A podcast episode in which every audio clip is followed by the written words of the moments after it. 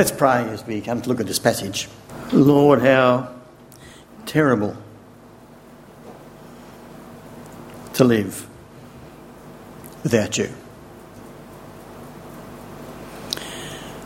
Will you show us something of that ter- terribleness as we look at your passage this morning, but also remind us of the wonder of what you have done for us?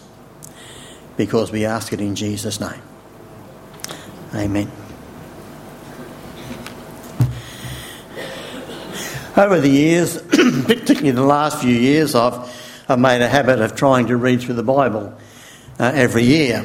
Uh, sometimes I'm successful, uh, sometimes not so successful, and it might take 18 months before I get there. But as I go through, it's amazing how certain verses stick in your mind. And there are some verses I remember, remember because they are wonderful verses, great verses to take hold of. but then there are other verses that are terrible. Verses which rock, can rock me to the core, and I think, how, how could that be the case? And one of the verses we read this morning is one of those verses. Then Moses said to him, to the Lord, If your presence does not go with us,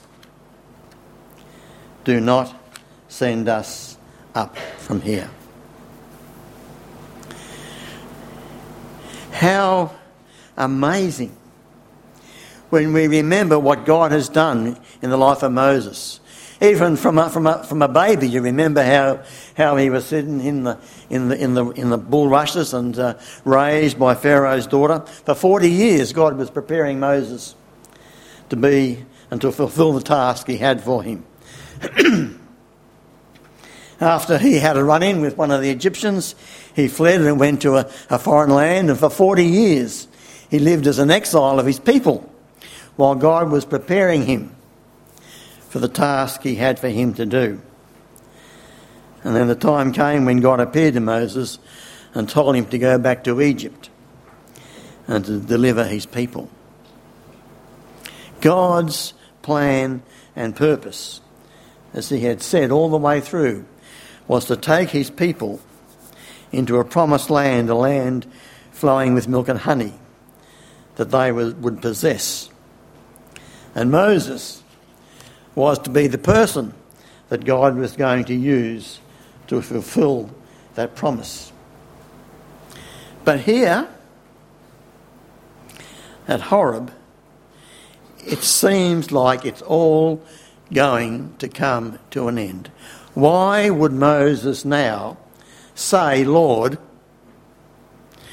do not send us up from here? It must have been something terrible for him to throw in the, in a sense, throw in the towel and give up at this point in time.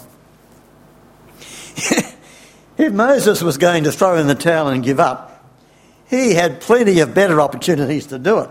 Uh, let me give you a few examples. When Moses went back to Egypt and uh, he, he went to Pharaoh and told Pharaoh that God wanted his people to go out, and he went and told the people, uh, they weren't all that impressed. And so they went to Moses. They found Moses and Aaron waiting to meet them. And they said, May the Lord look upon you and judge you. You have made us a stench to Pharaoh and his officials and have put a sword in their hand to kill us. Moses, give up now. Give up now. Anyway, um, as you know, through all the plagues and so forth and the Passover, they do leave Egypt and they head off and they come to the Red Sea. And we find this taking place. When they were facing the Red Sea and the army of the Egyptians were coming bef- behind them, this was the response of the people to Moses. Was it because there were no graves in Egypt that you brought us out to the, to the desert to die. What have you done to us by bringing us out of Egypt? Didn't we say to you in Egypt, Leave us alone? Let us serve the Egyptians. It would have been better for us to serve the Egyptians than to die in the desert. Moses, if you're going to give up, now's a good time. But it goes on. In a little while, there is that they, that they can't find food. And so they, in the habit, they, they go and grumble to Moses and Aaron. The Israelites said to them, Oh, if only we had died by the Lord's hand in Egypt. There we sat around pots of meat and ate all the food we wanted. But you have brought us out into this desert to starve this entire assembly to death. Moses, why don't you give up now? And then they find there's a lack of water. But the people were thirsty for water there, and they grumbled against Moses. They said, Why did you bring us out of, up out of Egypt to make us and our children and our livestock die of thirst? Moses, if you wanted to give up, why didn't you do it a long time ago? The people didn't want to go with you. They grumbled and grumbled and grumbled. On one occasion, they were, they were prepared to actually, they picked up stones and they were going to stone Moses. Moses, why, why didn't you give up then? Why now? What is it that has caused you to come to this point of time in the travels when you say no more? We want, I want to stay here. Well, you see, just prior to this chapter, as, as Adrian reminded us, in chapter 32, a greater crisis arose. If ever there was anything to go wrong, any ever thing that, that, that was, would turn Moses back, this was it. Moses went up on, onto, the, onto the mountain to meet with God, uh, and God was giving him the Ten Commandments and teaching him all about the things that the people were going to do, and they were going to build the plans for the, for the temple and all the rest for the tabernacle. But to do all those things takes a little while. And when the people saw that Moses was so long in coming down from the mountain, they gathered around Aaron and said, Come, make us gods who will go before us. As for this fellow Moses who brought us out, out of Egypt, we don't know what has happened to him. So, what did they do? Well, if you, if you read the account, you'll know, but let me tell you just in case you haven't. They went to Aaron and they said, Make us gods who will go before us. And so they, Aaron told the people to give him, the, give him your golden earrings. So they all took their earrings out and and gave it to Mo- gave it to Aaron, and he, we are told that he fashioned a golden calf.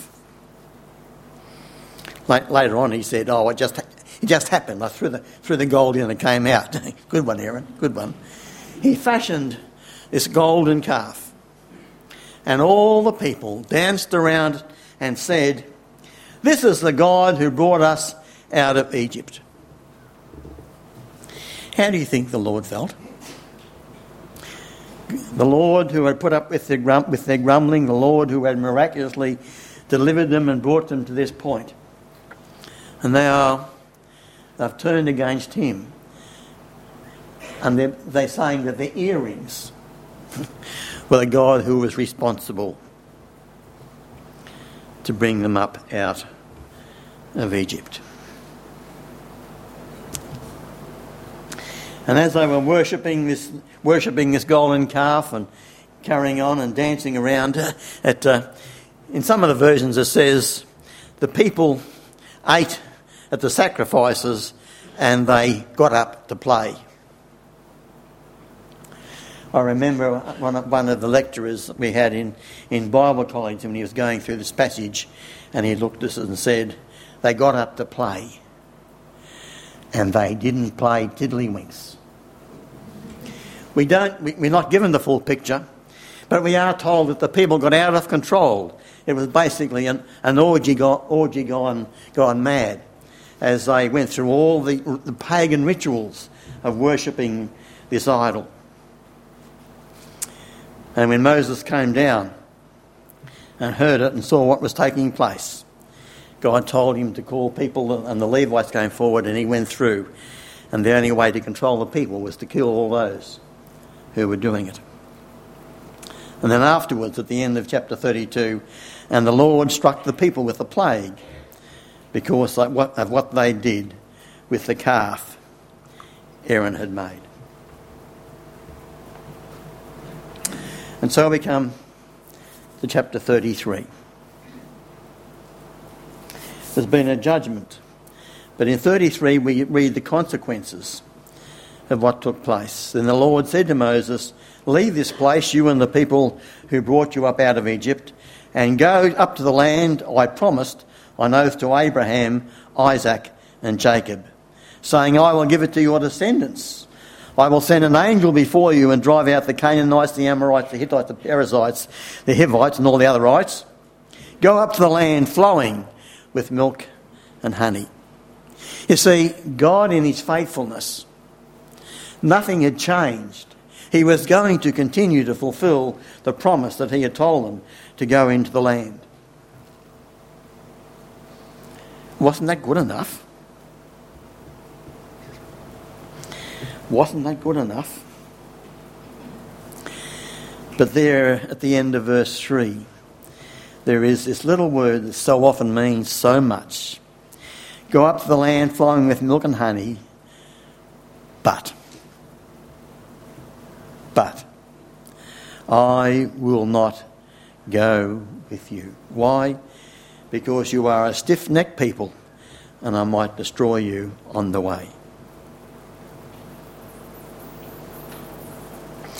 Everything seemed as though it was going to go to plan. But there was one thing missing God wasn't going to go with them. You know, as I was as I was thinking about this the other night, I was watching the TV, and uh, there was an advert come on. I've seen it a few times. I can't remember whether it's Anaconda or BCF. It doesn't really matter. But there is this, this, these two people talking, and one of them goes to his, his workmate and says, uh, What are you going to do this weekend? And he says, Oh, you know, just the usual things. And then you see this picture of them out camping in, camping in the bush, and then there's water, water skiing behind the boats, and then they're fishing, and they're you know, frying the fish, and all the things that they're doing. And the inference is this is life. This is, this is really living. Not doing the ordinary dull things, but this is really living. And I thought, that's the way so many of us approach life, isn't it? All the things that we enjoy doing, but we can do all those things. Just as Israel was going to go into the promised land. But the most important thing of all the thing that really gives life is missing.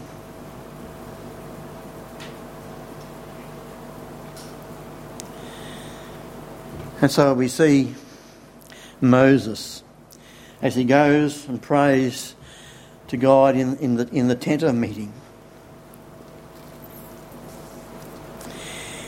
If your presence does not go with us, do not send us from here. How will anyone know that you are pleased with me and with your people unless you go with us? What else will distinguish me and your people from all the other people on the face of the earth? The presence of God makes all the difference. And Moses, having been called to take the people into the promised land, he said, No, Lord, if you don't go with us, I don't want to go. Because we'll be the same as everybody else. We'll be the same as everybody else. We know, don't we? We know the promise the promise that God gave to, to, to Moses there in verse 33, verse 14. The Lord replied, My presence will go with you, and I will give you rest.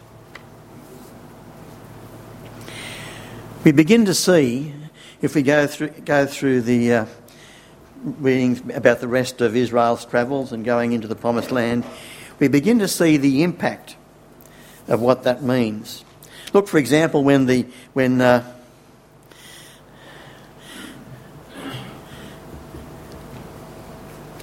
Moses was reminding the people in, in Deuteronomy about this, these whole truths. What other nation is so great as to have the gods near them the way the Lord our God is near us whenever we pray to Him? And what other nation is so great as to have such righteous decrees and laws as this body of laws I'm setting before you today? Remember, people, remember, people, that the greatest thing that you have is God, the Lord our God, who is near us whenever we pray to Him. And as they went into, uh, uh, uh, Joshua sent a couple of spies out into the land to check it out to see what it was like. And, uh, you know, remember the story? They, they came and they stayed in the home of Rahab. And what did she say about the, about the people? This is what she said. When we heard about all the things that God has done, our hearts melted and everyone's courage failed because of you. Why? For the Lord your God is God in heaven above and on earth below. If God hadn't gone with them, none of this would have been true. But all the people of the land recognised there was something special about these people, and the special thing about them was the God, the God that they served. God did fulfill his promises thoroughly. So the Lord gave Israel all the land he had sworn to give to their forefathers, and they took possession of it and settled there. The Lord gave them rest on every side, just as he had sworn to their forefathers. Not one of their enemies withstood them. The Lord handed over all their enemies over to them. Not one of all the Lord's good promises to the house of Israel failed. Every one was fulfilled.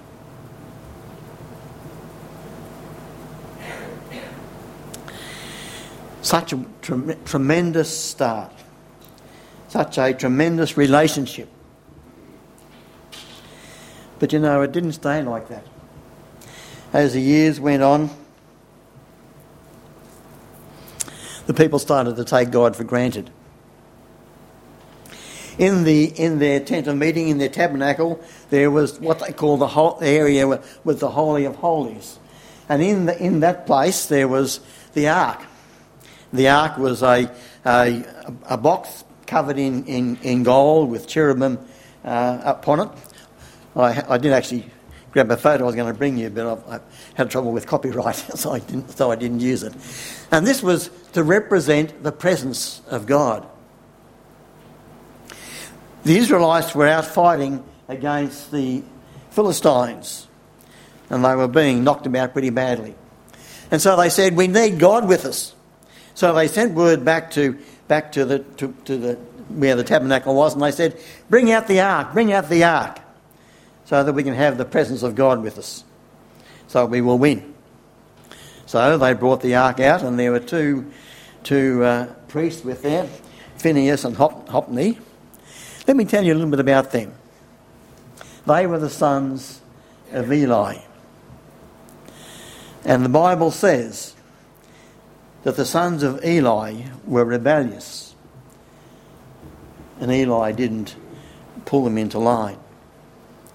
They were some of the most corrupt priests we read about in the scriptures. Taking all the offerings for themselves, sleeping with the, with the, with the women in the temple, making everything about them, great priests. And here they are taking the ark amongst the, Philist- amongst the people fighting the Philistines. And the Philistines see it and they say, Now we're done for. That their God is amongst them.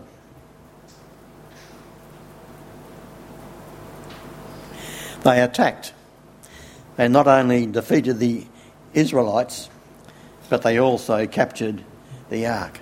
You see, when we think God is something that we can use when we want Him to fulfill our purposes, that's not the way it works. God's presence is something that has to be alive and active and real in our lives. Remember Samson. You know how God used him, gave him an enormous strength to do, what, do, do marvellous things, and how, how, how Delilah got in his ear trying to get around it. And, and uh, finally, he, he, he gave her the secret if you cut off my hair, I'll lose my strength. So she did. And when the, when the people came to capture him, he got up saying, I'll break these chains like I did before. But he couldn't. And it says he didn't realise that the Spirit of God had left him. You see, when we take God for granted,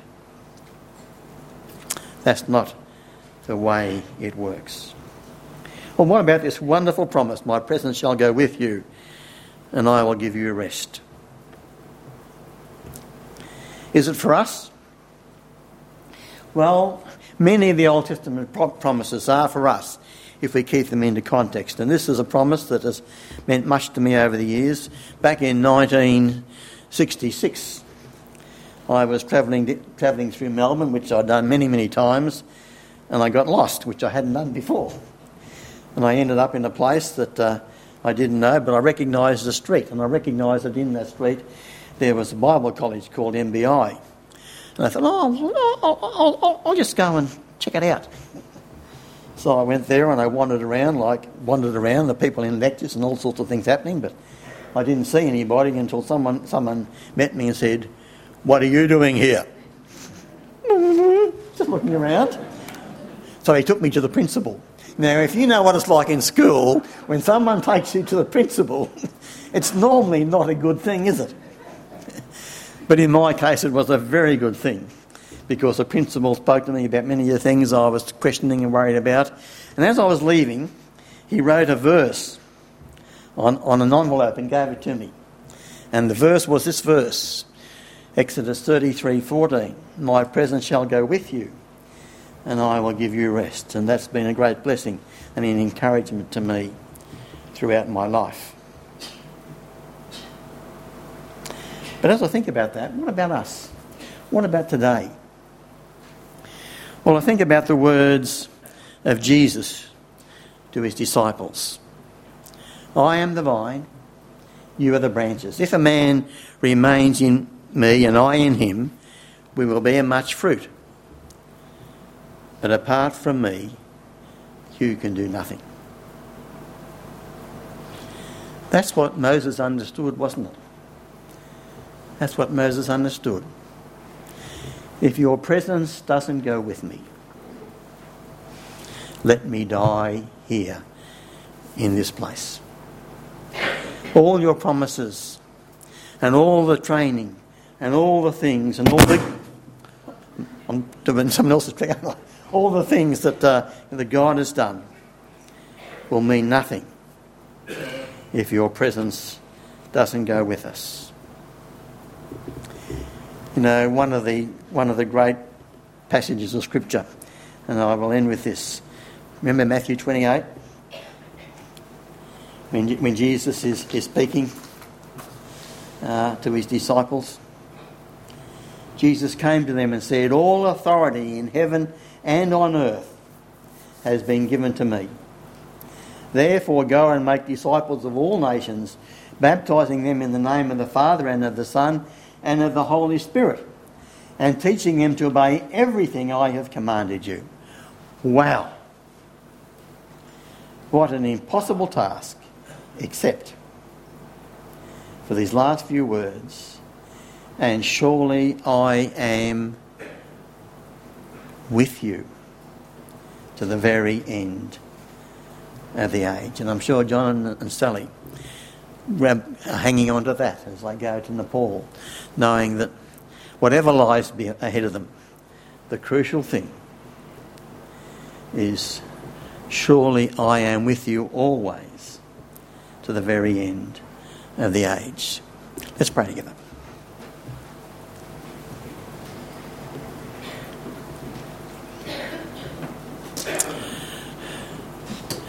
Lord, will you open our eyes to see the futility of life if we're not in